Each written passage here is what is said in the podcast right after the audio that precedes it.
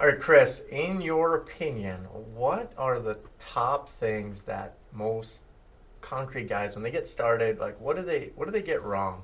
What what do they do as concrete PMs like yourself? How have you gotten to where you have been now? Like, what's what's a couple tips? Um, I think one of the biggest things is not delegating what you're not good at.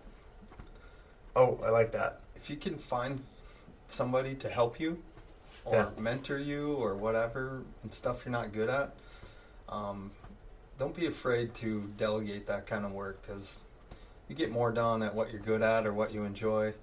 And uh, another thing, having the difficult conversations, you know, early on or Yeah. as soon as they come up, you know, don't put it off. Just get it solved, right? Eat the frog. Yeah. I, I always tell people that too. Like, the hardest part of like every day is the hardest thing you have to do that day, and people will continually wait to the end of the day when maybe you push it off till tomorrow. Right. Right. That's what happens. So You're giving it the chance to push off till tomorrow, right? Yep. You always find something else you want to do we don't want to do rather the than different. that hard thing, right? Yeah, and I think in concrete, no matter the job, that could be the most difficult. Right. Um, there's lots of difficult jobs. Yeah, I mean, difficult jobs, difficult parts in the job. You might have a, you know, sub you've never worked with, and you're not connecting with that person. You know, find out, figure out a way to connect with them. You know, maybe you're not even that guy that can connect with them. You know, find a guy, part of your team that can connect with them, and build that relationship if you can. That Yeah. seems to work well for me. Yeah, I, I think like that's probably like I think of you and, and, and I've known you for a long time, which we'll get into, but like your superpower is connecting with people. How do you I feel like you almost have an unfair advantage, but how do you in your mind approaching a new person or a hard conversation because when you approach hard conversations, sometimes they end up being the best friends. Right. You got to have the hard conversation Yep. before you're. Um, so you is that you eating the frog like doing the hard thing first, or how do you connect on, a, on a deep I'm- level? I still struggle with doing the hard stuff, right? Like Yeah. sometimes it's like I don't want to deal with this and I struggle with it. I work on it. I'm trying to get better at it, but knowing what you got to what you got to get to for a resolve, right? What where we got to get to and then you know, we got to continue work too, right? So let's build a relationship out of this. I always try and get to know people, you know.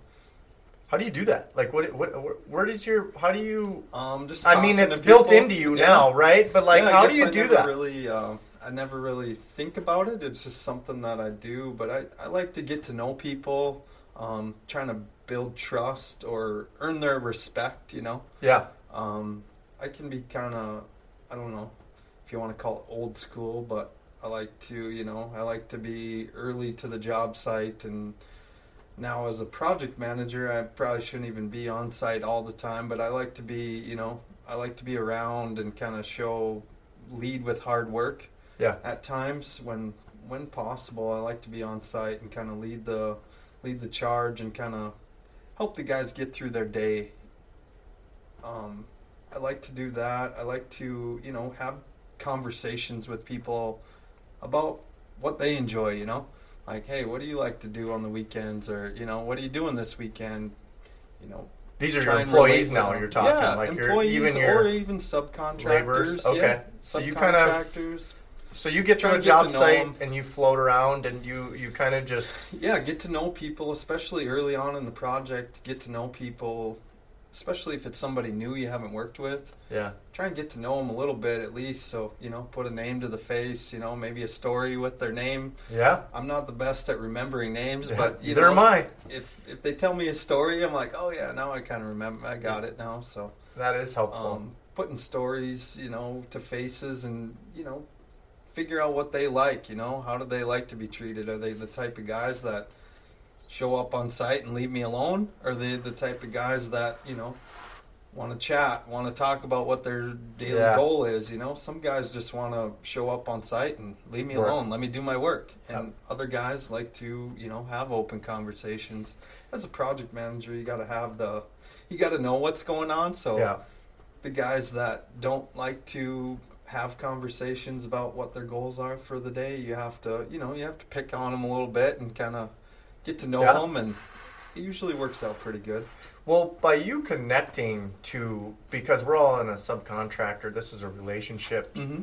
based construction. I mean, every business is relationship based, but it's you seem to connect at a deeper level than just say that job, which I think people can, you know, get excited for working you. Like you figure out a way to motivate them as well as um, get a lot out of them. You know what I mean? Like you can bring their best. They know your expect. You know how to say expectations, but you, then you know how to. They're your buddy too. They're your ex. You know. Yeah. Um, how do you, you know, can you walk us through, you know, and I know these are built-in systems, but like, Right.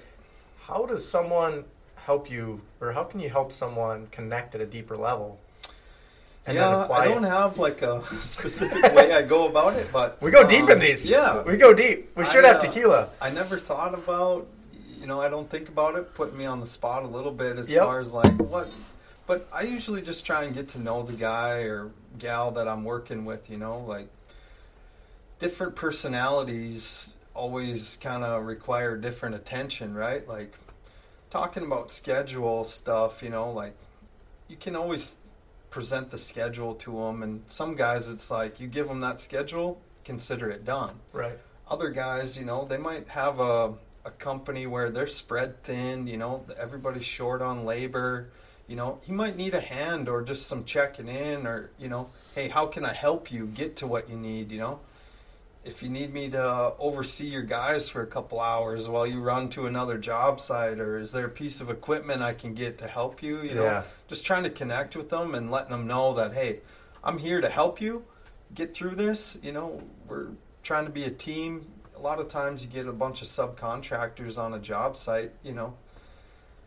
Everybody's there at the same time. When you get to the end, it's like everybody's on top of each other. You want to have a good relationship when you get to that point Yep. because you don't want guys out hollering, "Hey, you got to get out of my way," or you Yep. know, build a relationship, get the guys to know each other, and it seems to work well. I don't Yeah. know. I don't really have a specific way. It's kind of fly by the seat of my pants, but I like to try and get to know the guys Yeah. or gals that we're working with and try and be a helping hand. You know, everybody's got their own struggles within their companies, so if we are, you know, generaling a job or just, you know, a sub on another job, everybody's kind of got a challenge, right? They're trying to meet a schedule and they're like, "Hey, man, I'm a half a day behind." Yeah. you know, can you guys start over here? You know, sometimes we got to be flexible, but being flexible and, you know, keeping the foot on the pedal at the same time, it helps a lot. You know, trying to be flexible with these guys and work with them is what I like to try and do. Yeah, no, and I, I think you do a really good job at it. And so when you're the direct report of, I mean, let's say 30, I mean, you have four or five crews now and, we're in, and we're in full swing. That's a lot of bodies, um, you know, and it seems to grow every year. How do you, how do you keep connected with that many people? Because I struggle with this as our company grows. I, I, I don't know all the concrete labor, you know, and I don't know all the people perfectly like I would like to. Um, but how do you adapt because that area grows so quickly, and then Yeah. you have a lot of people to stay It's challenging, in but touch with. I, I try and pick, you know, I try and in my mind I try and pick, all right, I got to go to, you know, this job site today and this job site today. I got to check out two different places. I'm like, all right, I know I got a couple new guys there. I want to spend 10 minutes with those guys today just just BSing with them, getting to know them. You know, I might not even hardly know their name. I, I hired them, but I probably hired three guys at the same time, and I haven't seen them since. And you Yep. know, um, so going out, shaking hands, you know, showing some appreciation, and then asking them what they need. You know, Okay. hey, what do you guys need? You know, what do you think so far?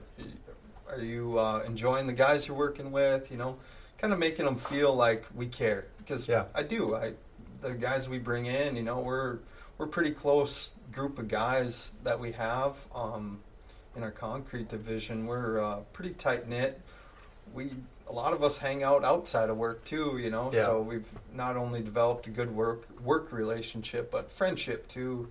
I like to just pick a few guys. You know, I always have to check in with the foreman, so I always get to know those guys the best Yeah, seems like. But um, I always pick a couple guys that I just want to, you know, connect with that day.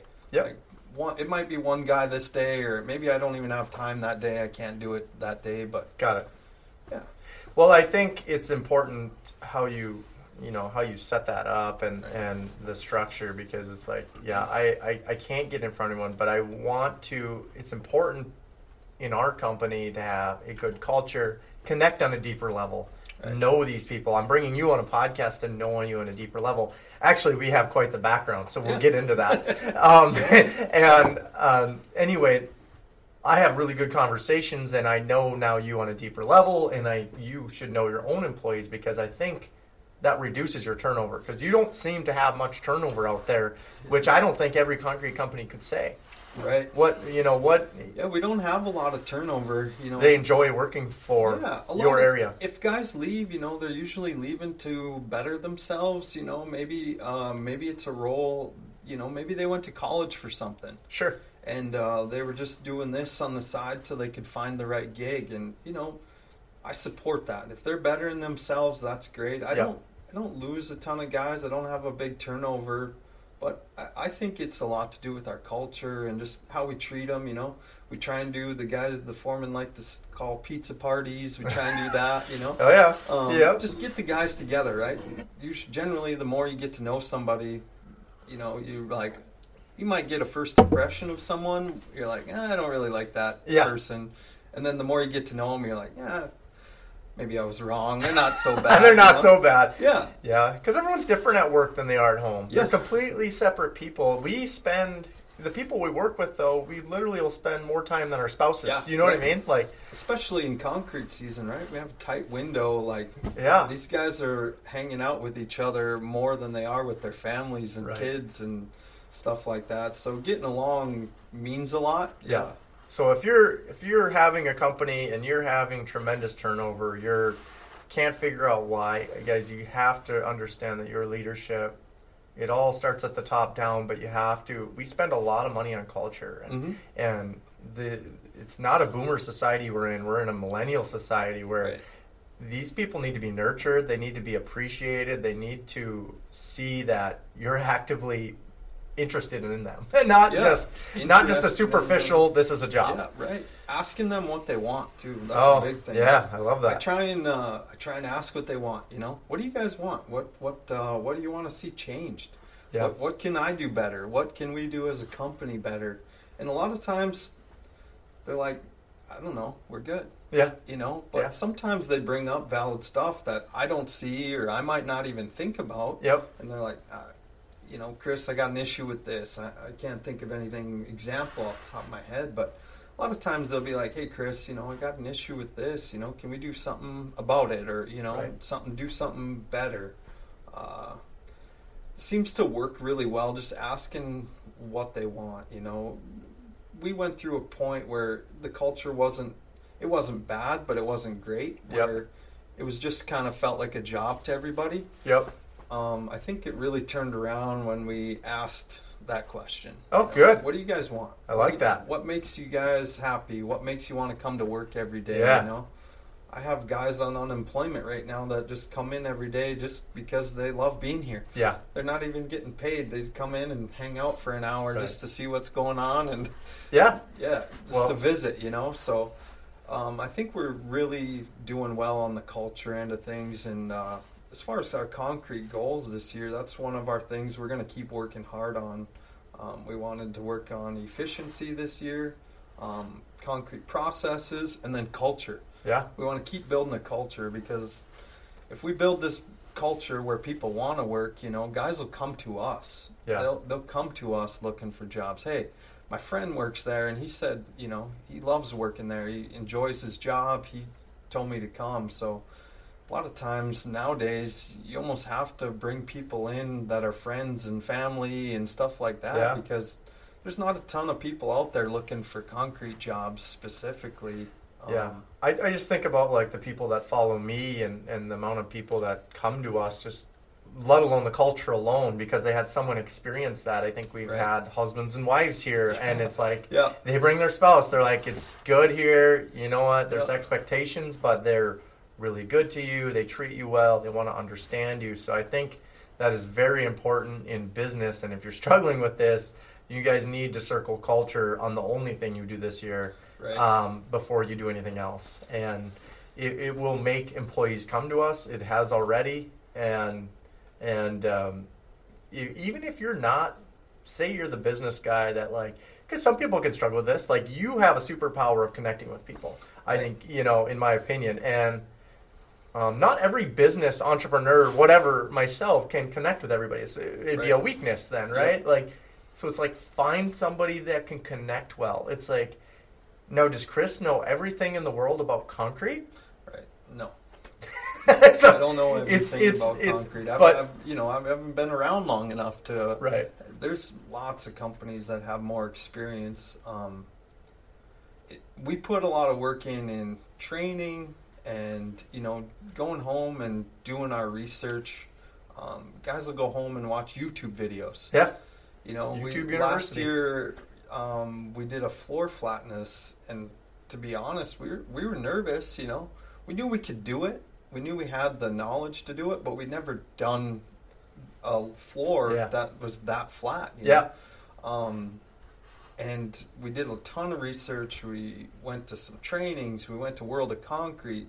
Took floor flatness classes at World of Concrete Yeah. and uh, you know got to the end of it and when it was time to pour you know we we had everything in in line you know we had our processes down everybody had a job and you know it took it was a 16 hour pour and it had to be all one pour so you know we would have loved to break it up but that wasn't an option it had to be one continuous pour and uh, when the day we got the floor, the day after, when we got the floor flatness test, and we achieved a 64, and we needed a 50. Yeah. you know, that was a big accomplishment to our guys, and just it ma- makes it feel like the training paid off and the hard Yeah. work paid off. You know that that is not easy for anybody to just go lay down a 64.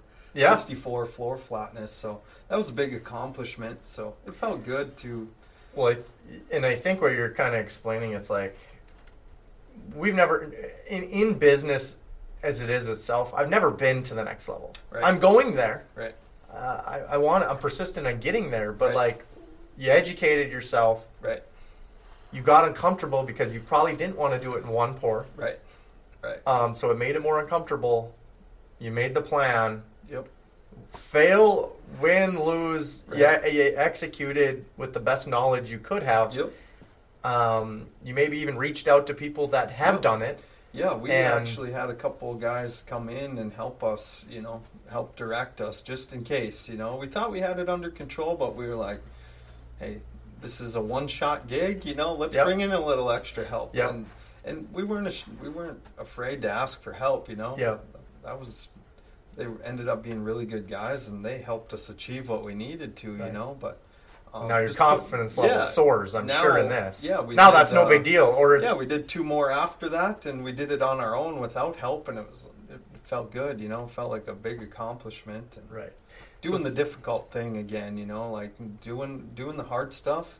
That's a big deal, you know, Yeah. putting yourself in the uncomfortable situations and doing your research and your homework and you know making a plan. Yeah. That was the biggest part of it. Yeah. Well, you you you took action on that. I, you know, the just that one breakthrough, how much confidence it built for Yep. you to do anything else you wanted today. So I think super important. It applies to business.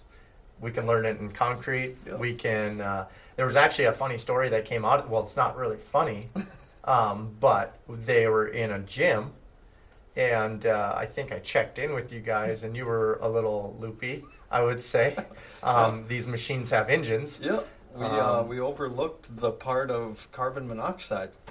Yeah, we had a indoors. couple- yeah, we had, we had a big, huge gym, and uh, we had a couple doors open. Didn't think nothing of it. Well, ended up having overexposure to carbon monoxide and getting sick. You know, like something we overlooked. Yeah, So we we ended up doing some more of these interior floors and having to run engines inside and all that. And uh, yeah, we definitely learned our lesson. yeah. So proper monitoring. Yeah, making sure ventilation's and, yeah, good. it was something nobody thought about, you Right. know, previous. You know, we knew to open the doors and whatever, but if you were in there, you didn't notice it. It was one of them things. It was just, uh, it was uh, overexposure to so many parts per million. Um, the monitors weren't even beeping, but the levels were high enough to where, and we were in there for so many hours that it ended up being an overexposure. So, yeah, it was uh, a lesson learned. You know. Yeah. So proper ventilation, Proper ventilation. and check a monitor. Have a Yeah. monitor around. Yeah. Know your guys are Buy safe. the twenty dollar yeah carbon monoxide monitors and have the guys in there wearing them. yeah. I think Cheap insurance. and so learn from that. Anything inside. Um, all right. Well, let's. We we've talked some concrete stuff. Um, you know, you and I know each other pretty well, uh, we real really well. Um, we've done probably a lot of things that I shouldn't have in my life with Chris, and uh, learned a lot from Chris. So. Um, Chris is a little older and a little wiser than I am. Um, I don't know about wiser, but well, we were all, and, and again, this is Unfollow the herd. It's a path thing. Um, you know, p- people only see overnight successes. Um, they don't know what you've been through or your story. You Yeah. know, so um, kind of tell us your story, where you started from. We could talk about how we met, and, Yeah. and bring us through like where are you from, and, and what did you what did you learn? um, I'm from a farm up by Langdon, uh, north of Langdon, I guess, up by the Canadian border. Um, my dad and family, we uh, my dad farmed until I was uh, ten, and then uh, we just ran. My dad had cattle and pigs for a while and chickens, so I grew up on a farm. Uh, learned uh, good worth, work ethic early on. Yeah, Um, it was it was work, you know. We were 20 miles from Langdon, so what were you doing? You um, Uh, uh, on the farm, like we- yeah, because you you have a, you get a job from age like six, don't you? yeah, on the farm. I, used to, yeah. I mean, Dad would put me in the tractor, or you know, having Okay. me mowing the grass at five years old. you know, I spent. I, I never went to daycare when I was a kid. I literally Oh, spent wow. my days with my old man in the tractor. So, I mean, you learn to drive the tractor at an early age when you're sitting there every single day. So yeah, I, I grew up on a farm with cattle, and um, my dad is one of the hardest working people I've ever met. You know, he could retire. He's at retirement age, but he loves to work. yeah, So I learned my work ethic from my dad and a lot of family members too. I uh, I worked on the farm till I got old enough to get an actual job, and then uh, kind of did that. I did work construction with my cousin and pouring concrete and building steel buildings, and kind of evolved into where I am today. I always knew I enjoyed pouring concrete, but it was one of those things like when you're not in the high level, it's hard ass work, right? Yeah. Like it's hard work pouring concrete. so you know, you never. I don't think anybody dreams of being a a concrete laborer, but just No. kind of start at the bottom and put in the hard work. And Yeah, yeah. It, so when you were in, let's say, high school, I mean, you said you had livestock too. So Yep. all I think in livestock is like, I think all you do is work Yeah. when you have cattle, right? Like, yeah, you have some brothers. Yep, yep. I got Um, two uh, two younger brothers. They uh, my middle brother Brian has cattle, and then uh, my youngest brother he's a butcher now, but he's ran cattle his whole life. They they have a love for cattle. I don't. I don't love cattle. They've had cattle forever, and uh, Wow. it just wasn't my thing. Yeah. When I was young, I bought my first cow. I don't even remember how old I was, but anyway, I bought my first cow and. You were like under 18 though. Oh yeah, yeah. I was. You're a businessman with a yeah. I was cow. probably twelve, something like that. Eleven. Bought your 12. first cow? Yeah, I, I mowed lawns for people in the area. And, Okay. You know, stuffed my money in a shoebox, and Dad helped me get my first cow, and I remember. So that was the goal as a kid. yeah, right. get this buy- cow. Yeah, buy a cow, have a calf. You know, make some money, build a little herd, and yeah, it didn't work out like that. I uh, I think it was Christmas Eve or something like that. I don't Christmas Eve. I think I feel like it was Christmas Eve. Anyway, Dad was like, "Oh, we got to bring your cow in. She's gonna have a calf." I'm like really excited, and then uh, we we went to church. We brought her into the barn, and then we went off to church and came back from church and I ran out to the barn to see if I had my first calf, you know, and there the cow is laying tipped over. She bloated, had trouble giving birth, and yeah, lost the cow and the calf. oh no! yeah, It's your first business deal. yeah. Failed. So, so like I said, I'm not a big cattle guy. I'm, I I had a little bit of bad luck. So then I think Dad helped me get another one because he felt bad, you know. So dad helped me get another one, and then I think that one got her eye poked out and had to have her eyeball removed. She got a horn in the eye, and yeah. Oh. And then my cow hated me, so every time I'd go in the pen, she would like chase after me. And mind you, I'm like 12 years old at the time, so The cow hated you. yeah, every time my dad, we'd go into a pen, my dad could go in there and she wouldn't even look at him. And if I walk in there, she was chasing after me. So Oh my. I, I don't have a love for cattle like my brothers and my old man do. They they love cattle and they always will. But I- I'll I'll eat them. But other than that, I don't really want to deal with them Oh, anymore. Yeah, yeah. Well, you did what the theme of this podcast is, and you did what you unfollowed the herd. Yeah. No pun intended. Yeah, yeah. So you you realized cows were probably not your Yeah, end not game. ticket, yeah. Yeah. So what did you what did you graduate? Because then you must have moved up into high school, and Yeah. what did you pivot to then? Since cattle didn't work. So I went to college to be a mechanic, and okay. I don't know. I just got done with high school, and I was like, well, I got to do something, you know. I was working construction, and I enjoyed it, but you know, I just it felt like college was what I was supposed to do, so Follow you followed you went back and followed the herd. Yep, went back and followed the herd, and I'm like, there wasn't. A, I went to school to uh, be a small engine mechanic, and it's like, man, you can't make any money doing this. You know, the wages are at that time it was like ten bucks an hour for an entry level Oh, yeah. mechanic, and it was like. I was making more than this in high school doing construction and Yeah. I didn't love being cooped up in a shop all day and Sure. my attention span would kind of run out real fast. So I uh, I actually went back. I did it for two or three years. I was a mechanic and kind of toughed it out. I even did construction in the winter when mechanic was slow. Just I, I couldn't sit around the shop. Sure. I'd get too bored, so I'd go do construction for my cousin in the winter and. Then it was like, all right, I got to find something else to do. And my cousin offered me a job. He's like, why don't you just come work full time for me? He's like, I know you love it. What, what was he doing? Uh, he was building steel buildings and pouring concrete. Oh, and, got it. uh, Okay. Building grain bins and stuff like that. Kind of little bit. He'd do a little bit of house stuff. He Sure. built a house. You know, he would do kind of anything, but mainly steel buildings and pouring concrete, stuff Yeah. like that. Yeah. Okay. And you liked you did you did you like that or you were going back and doing construction while you're doing mechanic work because the pay wasn't in the mechanic Yeah, work. when I was a mechanic, it was like I can't survive on ten bucks an hour. You right. Know? So you pivoted only because Yeah, I was like you enjoyed well, construction a little more or Well, was it I- just the pay was better? I knew I enjoyed it. I don't know that I ever really shared like, hey, I, I really like doing this. yeah. you know, because we were, I was doing it in the winter. It was cold. You know, we were working mm-hmm. twenty below, whatever. Yep. It, it was, it was work, and it was hard work, but I enjoyed it. You know, I, I knew that I liked to do it.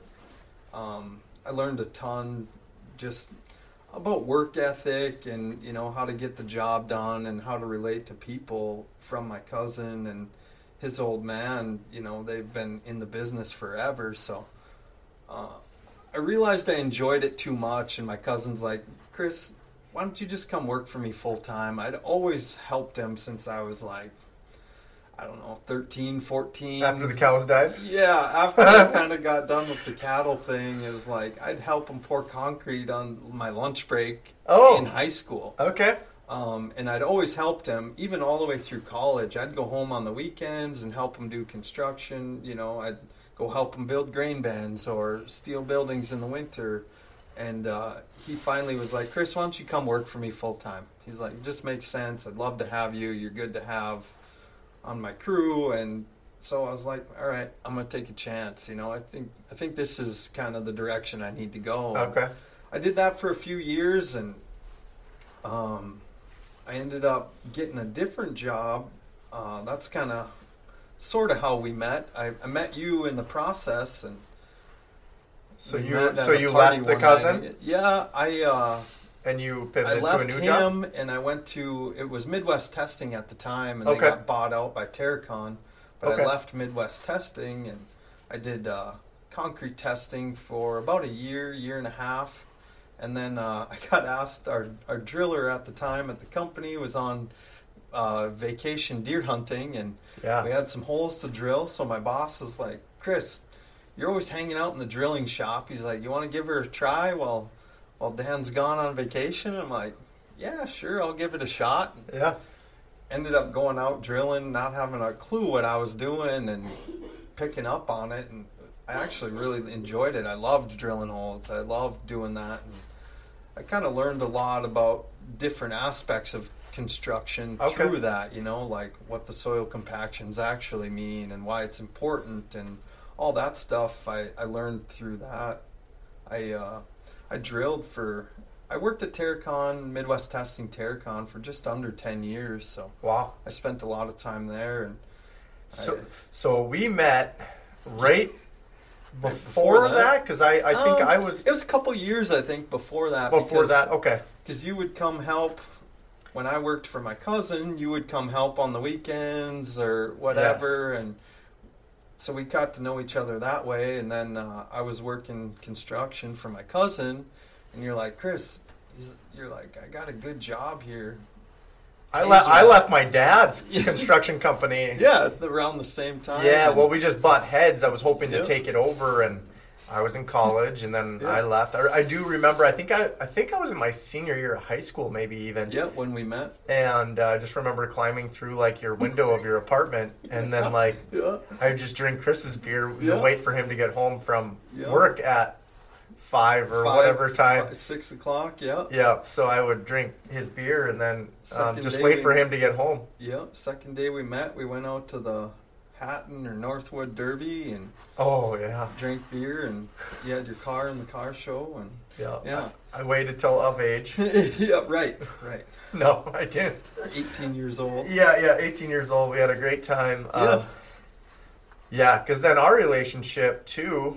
Uh, I've known Chris, yeah, since 2005, basically Yep. five, six, somewhere Yep. in there, and um, so I've known Chris a long time. I Yep. mean, that's uh, Coming 18 up years. on 20 years. Yeah, yeah. soon, So we're getting old now. yeah. We we, we still Time consider, flies. We still consider ourselves to be young bucks, but Yeah. here and there we'll Yeah. try, try hang with the young guys, but yeah, yeah. We're we're in a, a new world. But we, when I was doing that, I, I looked up to you. Um, you had a career, and and uh, I was kind of just a kid looking to go to college. I was following the herd. I was just going to go to college and Right. procrastinate, yep, try to learn how to drink, and yeah, um, you know all the fun stuff you learn in college. Right. Um, to procrastinate on getting to like the next level. right. And I was already through that and trying to figure out what I was supposed to be doing, but still drinking and partying all the time, and Yeah. So maybe I held you back a little bit, probably, but that's that's where I wanted to be. yeah. So I, you know, you have taught me some things that you know, because I remember we would go help your cousin. Yep. Um, I do remember that, and we would help him on the weekends, or. Yep. I think I was still helping my dad through the Yep. first time year, couple years we met, Yep. um, and Yeah, then but it, I was different, Helped your dad and you pour concrete a couple times too. You know. right? Yep, Yeah. yep. So you were you were employee of Kuhn Construction. Yeah. So Yeah. Um, and I remember going up to Langdon and, and helping you build these grain bins and um, working for your cousin and you know his dad or whatever. It was just a different. It was a different pace. Uh, my dad worked very efficiently, but um, it was limited on.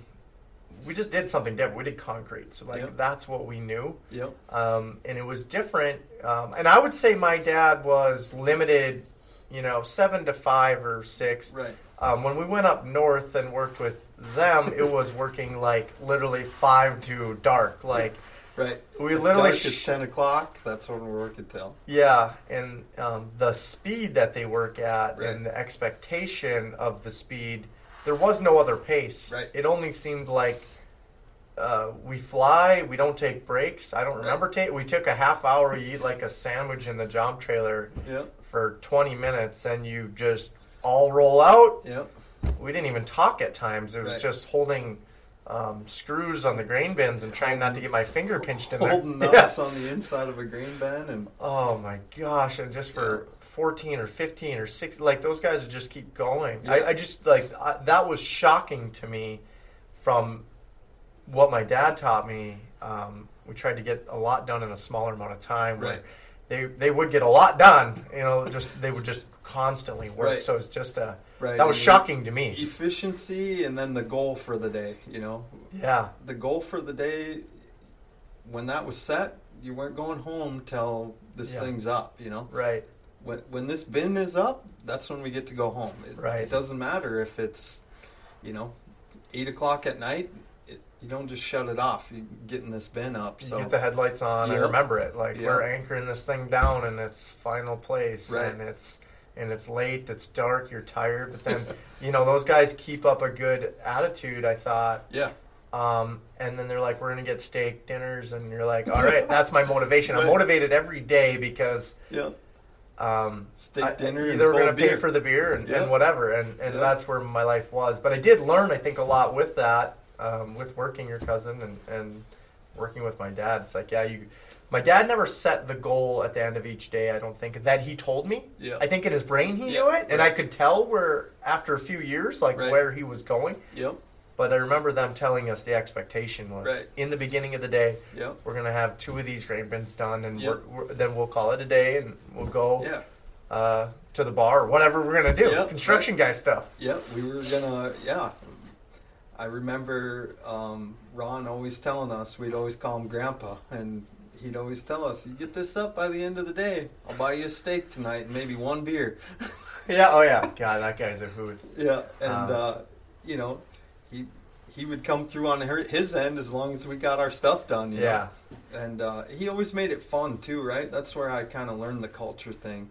Everybody always enjoyed working with Ron, and you know, Lance was the driver, right? Like Lance knew how to drive the business, Yeah. drive to get production and efficiency, Yeah. and then you know, Ron always kind of carried that culture thing, and I, I enjoyed working with him, and I learned a ton from both of those guys. I enjoyed working with them and learning what I learned, but at the time, I didn't realize what I was taking in. You know, at the time, it was just like, yeah, let's go, let's Yeah. work. You know, but looking back, it's like, man, I learned a ton. You know, I learned a lot about culture Yeah. and you know efficiency, right? Like, right. if you're not, yeah, I mean, if you're not efficient, you're not going to make any money either, right? Right. So, Well, in business, you've you've. I think what we can I we've learned from that, whether we recognized it or not, it was fun while we did it. We knew the expectation. yep, We were just part-time guys that ran up on the weekend to make Yep. some cash. right, They told us the expectation. This was fun to them too, I'm sure. Yeah. And then we had a good time that night, but we knew what the outcome was going to be. right, And I don't feel like we were working all day then. Right. We were working hard. Yep. Don't get me wrong.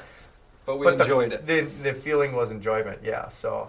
yeah, Um, the culture was there. You know, they had fun while doing it. You know, and uh, yeah, so if you can hit all three of those while you're doing your position in whatever area, this could be a coffee shop, this could be whatever. If you can make your job enjoyable while you're doing it, and the employee knows the expectation really well at the end, like you're going to have a great, successful company with very low turnover. So you will gain all three of those. right. Yeah, I Um, mean, we'd show up every day. It didn't matter if we had too many beers or not. We still would show up. We're like, one, we needed to make the money, and two, we enjoyed it. you Yeah. know?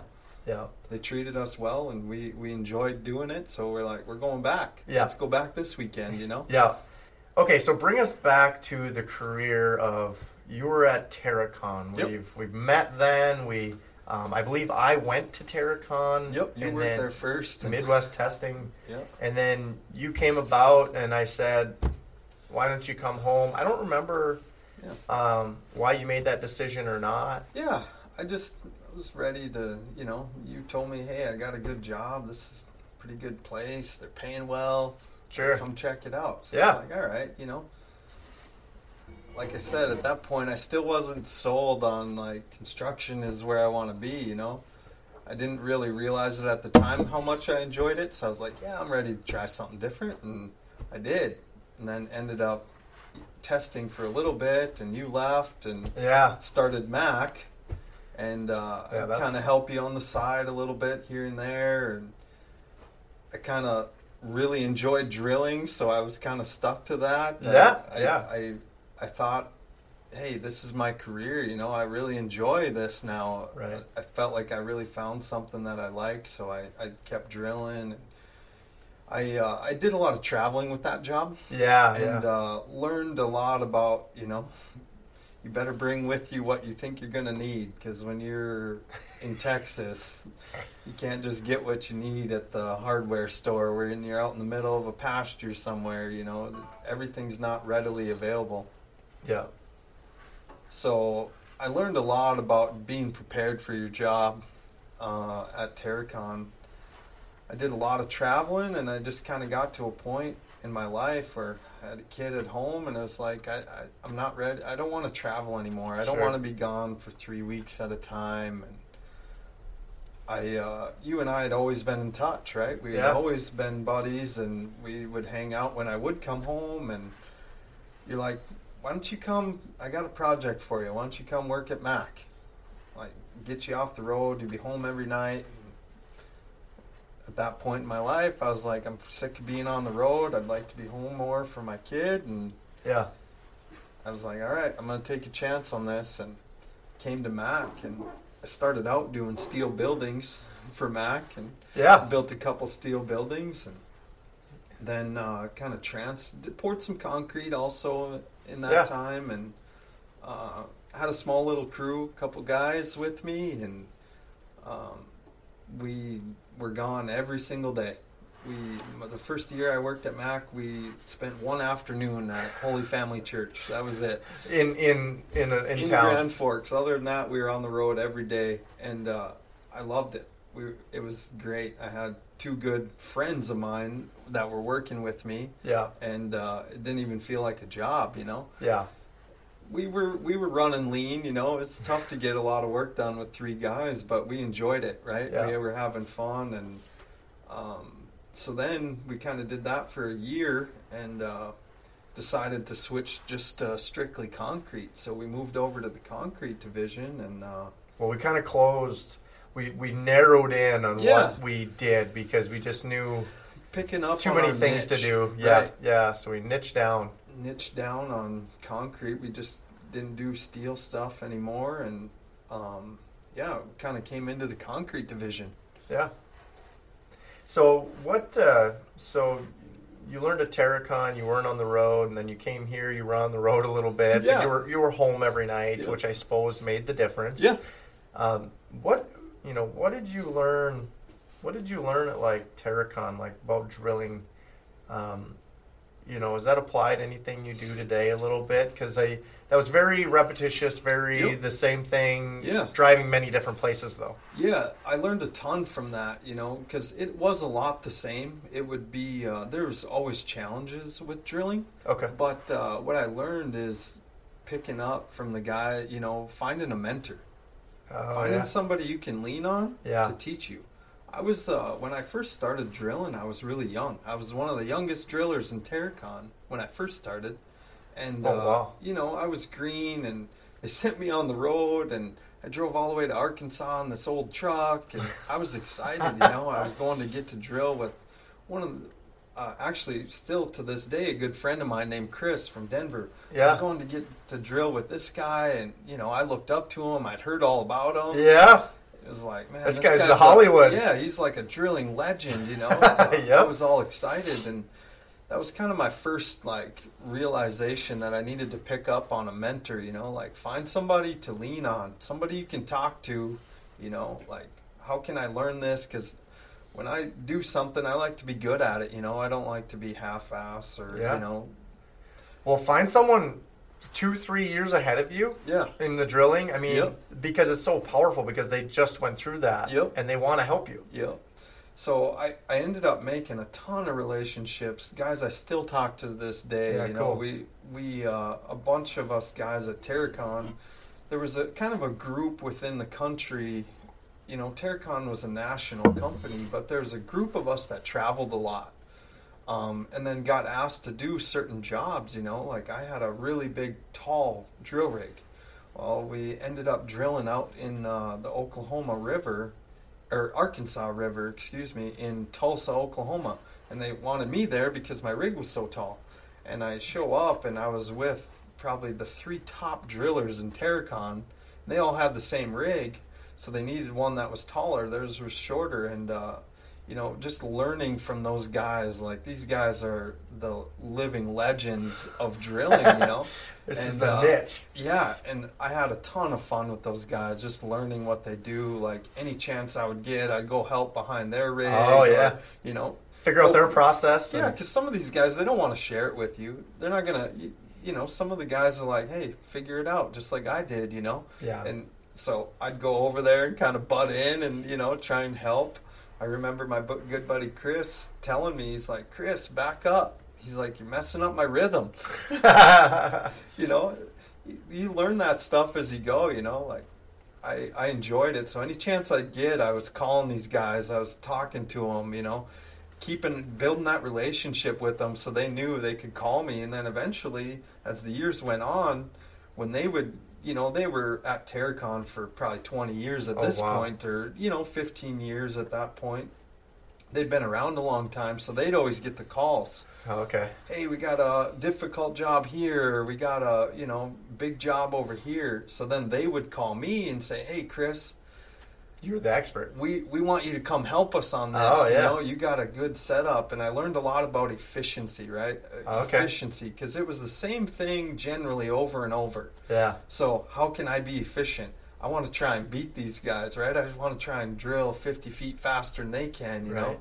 And uh, learning efficiency, and you know, we did a lot of setting up our rig so it was fast and efficient, and um, it ended up getting to where I would get phone calls. Hey, Chris, come drill with us. Gotcha. Come here. Hey, we want Chris down in Texas. Come drill on this job. Right. Um, and I, th- I think Terracon liked it too, you know, because we were building that culture and we had a good group of guys, and I really enjoyed it. The, just the traveling thing killed me, you know. I was like, when Yeah. you got a kid at home, I was like, all right, Yeah. I'm starting to miss a lot of my kid's life. So Yeah, yeah. As you grow, it gets harder to travel. Yeah. Um, so you said efficiency, which I did like, and I think that can apply to everyone, even in the concrete world. But like we're we're in this whole efficiency in MAK, and like how do Yep. we be better? We're always improving.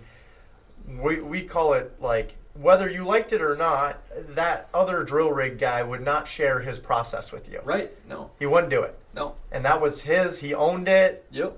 Um, this is how he did it. you had a process. Yep. Every guy had a process, and um, companies get evaluated on their processes. What's your best process? Now, a lot of us in construction think the processes just are, are in our head. yeah, Well, what limits you now is like, okay, we want all the drill rigs to run like Chris. right, Um, can you write it down perfectly so Right. the next drill rig guy can? Because in reality, if you guys would have all shared your process, or if someone would have controlled that Yep. and really optimized yeah, the best one possible, Yep. the algorithm, right. and then delivered. Hey, do it like this, Chris. Efficient, Right. Yep. So like that's what you need to figure out how to do in your business is Right. make sure everyone's doing it the same.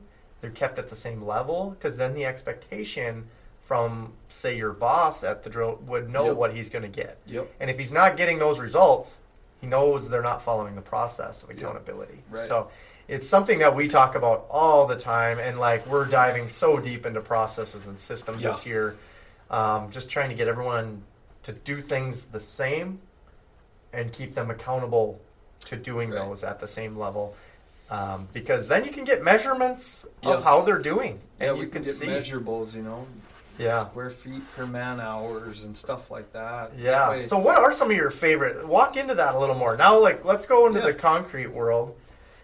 What are your favorite KPIs, measurables that you just like? How do you know the guys had a perfect day? How do you know they had a perfect week and a perfect month? Like, kind of walk me through that. Yeah, I, I think a lot of it comes down to watching your hours reports um, and reporting that to your foreman. That's a big one. Okay. So this know? is job specific. Yeah. One job. Yeah, like keeping track of, you know, yards yards per man hour So what is that? or square feet per man hour.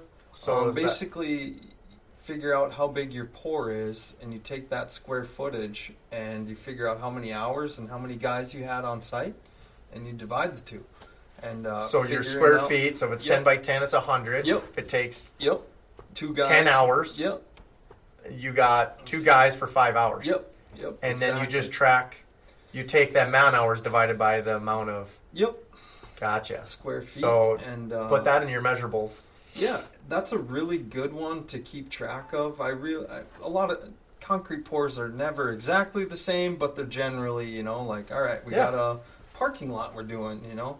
Hey, what's some uh, KPIs we had on this last parking lot we did, you So know? now you got a history. Yeah, so then one, you can use that to bid off of. Um, two, you can kind of set goals for your foreman.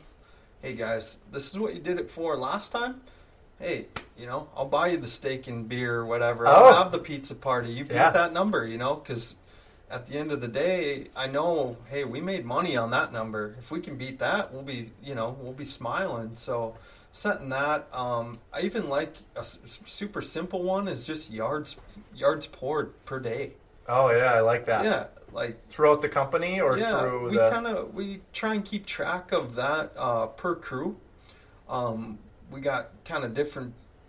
They're not divisions, but we got different groups of guys that are. We try and put them where they're good, right? Um, Yeah.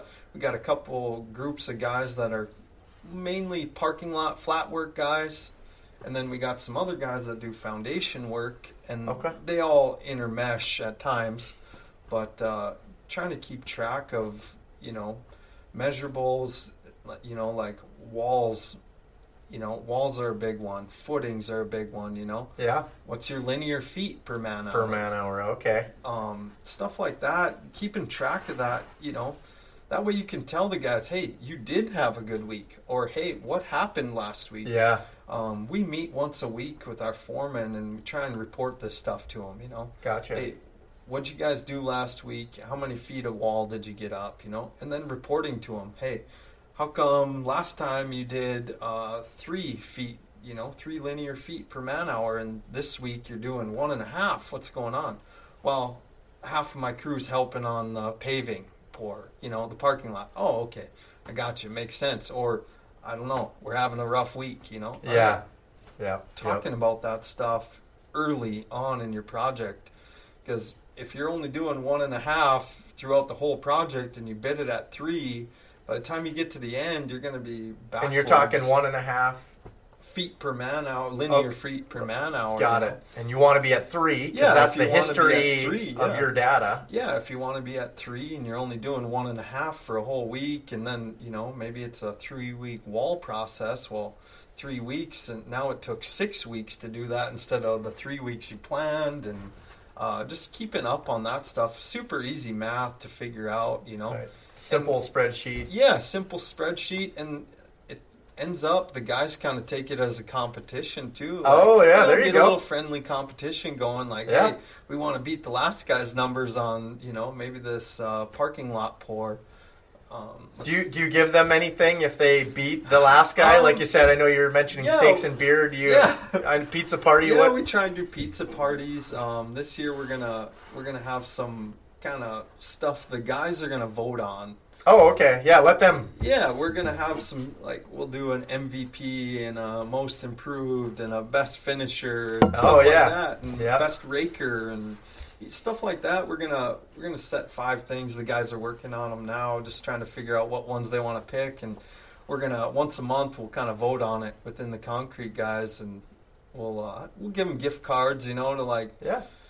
Acme or structural materials or whatever, Oh, yeah. so they can get you know best finisher. He wants to get a new new steel this time, so Yep.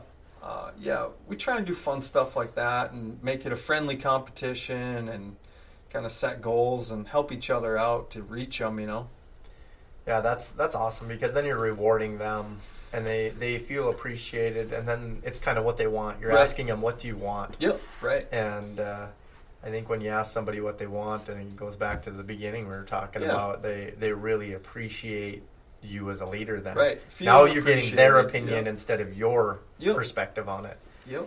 because they they have their own ideas in their mind. I'm sure. Yeah, I mean, most of the time the guys, if I ask them what they want, they're quick. Like, they know. yeah, I right? know what I want. Yeah, ask your employees what they want, Yep. and then build a target for them to get it. Yep. Um, Set and a they goal will, for them to get that. and they will be happy to come to work. They'll be excited about this. So, um, another little tidbit. So, is there and and so now you're building this history bank of KPIs measuring linear feet a man Yep. hour, square feet a man hour, um, cubic yards you mentioned, um, and you track these daily, weekly. Yeah.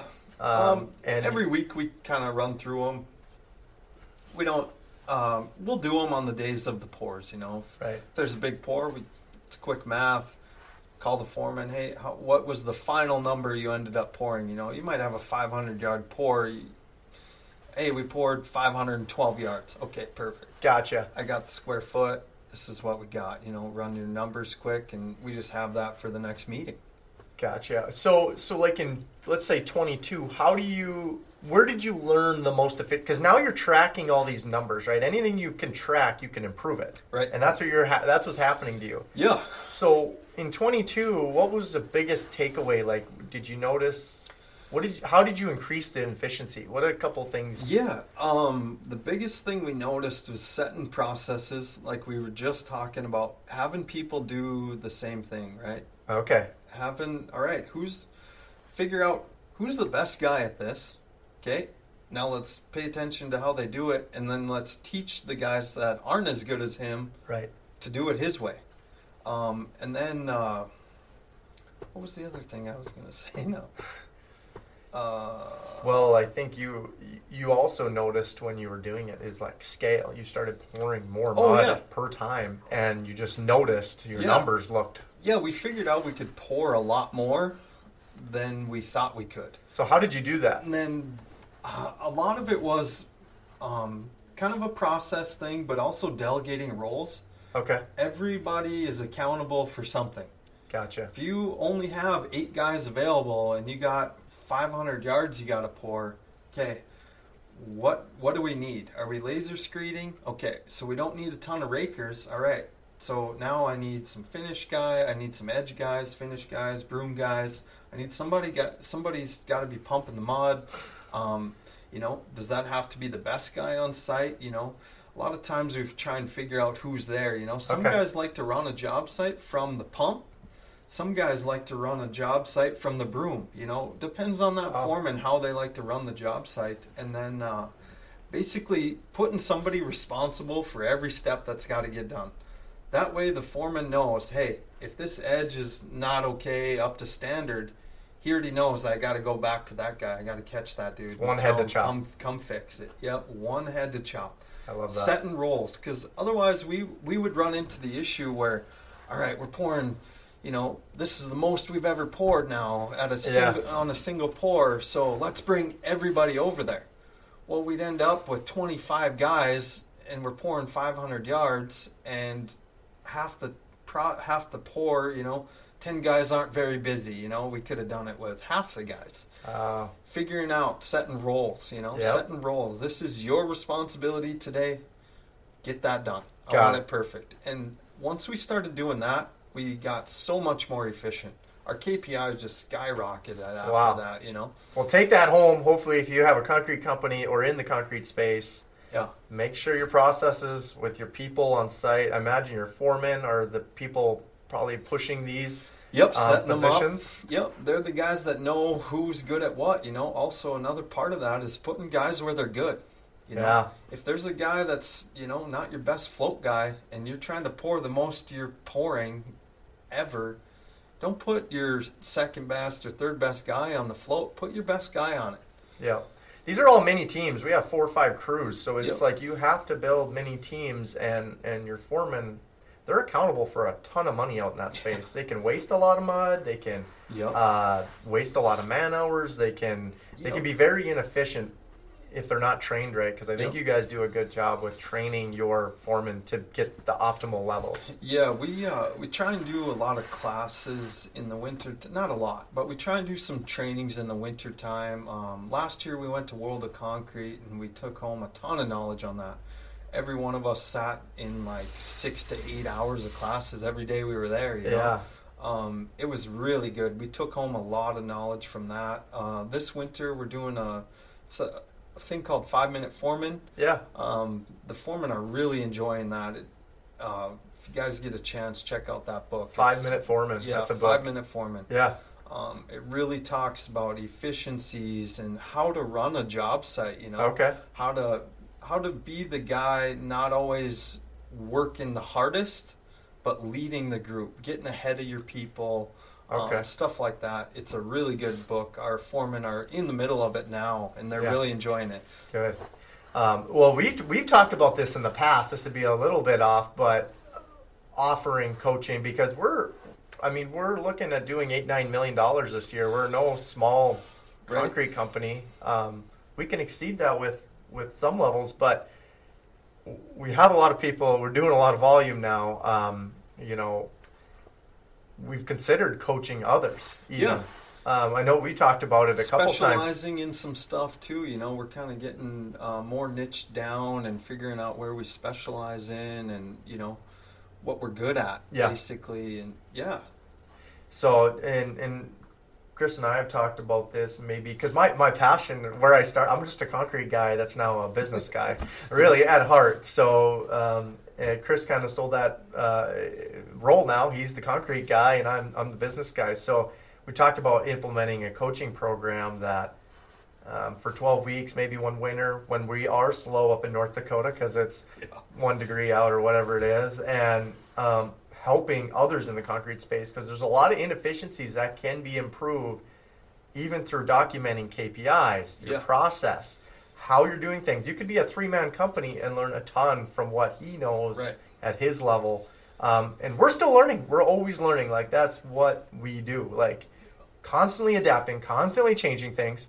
As much as people probably some don't like that, but we're Yeah. always doing it. yeah. Um, some of the guys don't like change, and the other guys are like, "Hey, if it makes me better, sign me up." You Right. Know, they, I got some guys that love the YouTube. You, you know, like you said, YouTube University. Yeah, yeah. there's a ton of stuff on there and uh, just you know putting it to paper right putting it in front of your guys and learning what works you know So leave in the comments below if you would listen to this, if you would be interested in like a 12 week coaching program to turn your little concrete company and how to get to a $10 million concrete company. Chris will maybe reach out to you and see Yeah. if we can adapt and, and, and try to help you guys out. So, um, all right, let's let's wrap this thing up. Um, there's a couple questions that I wanted to ask you that Yeah. I'm, I'm kind of like testing the waters on here a little Yeah. bit, but um, you know you don't have to close your eyes or anything. Um, but if you envision Chris in five years from today, so it'd be 2028. What would you see? What what do you, where do you want to be? Where where would you envision Chris to be? Where would you want to be? um i'd like to um, These are these are I hard mean, questions. five years from now i'd like to quadruple our you know concrete division um, i'd like to niche down into you know what kind of doing the same thing a lot and i would like to make the concrete division a lot bigger you know uh, kind of flood the What's bigger mean? the eastern market you know like we're okay. we're kind of well known. People want to work with us. We have good culture and we provide a quality product. In you know, in uh, North Dakota, Minnesota, you know, um, we're doing a little traveling now. You know, I'd like to kind of be well known in the North Dakota market, and then Minnesota too. Maybe even South Dakota. You know, Yeah. kinda- Rock and roll. Yeah, no, I, I love that. How about how about like, um, and I love the business stuff by the way because Yeah. you, always know where my head's at. Yeah. Um, how about on a personal level? Where where would you see yourself in five years? Um. Just if you if you closed your eyes, what would be the dream of where you're at? Uh, it's a tough one. On the spot. yeah. Um, I think I I love the field work so much, so I like getting out with the guys. But I, I'd like to, uh, you know, spend more time with my family and kind of less of the 12, 14 hour days, and uh, I'd like to say I'm looking back, thinking, "Holy crap! Five years ago, you know, we were, we thought we were doing really well, but now look what we did." You know, Mhm. um, like to think, and have a couple kids driving, and sounds scary. Well, You're gonna have a not couple- quite, not not quite in five. Well, yeah, fourteen. Yeah, that's Yeah. scary to think about. Yeah, well, you know, people always underestimate what they can do in five years, Yep. but well overestimate what they can do in one year. So um, I, I view my life even from five years ago, it was a lot different. Yep. You know, uh, your life was a lot different too. Yep. Um, okay, last question. What does unfollow the herd mean to you? Um, mainly what it means to me is doing the hard stuff and, you know, educating yourself on the difficult situations. Educating and, you know, take that different path that just because this guy did it that way doesn't mean that that was the best way. He had struggles along the way, right? Mm-hmm. um, doing your research, doing your homework, uh, paying attention to your mentors. You know, find somebody to look up to, and uh, kind of take your own path. Find what you enjoy doing, and you know, put a lot of effort into it. Right, work Yeah. hard at it, and you'll reach what you want to reach if you just put that effort in. Yeah, absolutely. I love that. Um, so, with this podcast, please like and subscribe it to this channel. We talk everything construction, business, how it applies, what we've learned from construction, and apply it to the business world. Um, but also, if you want to get in touch with Chris, Yeah. how, how, how would they get in touch with you? Where's the best Um, spot right now? I got. Uh, I'm not very good on Instagram, but I got an Instagram.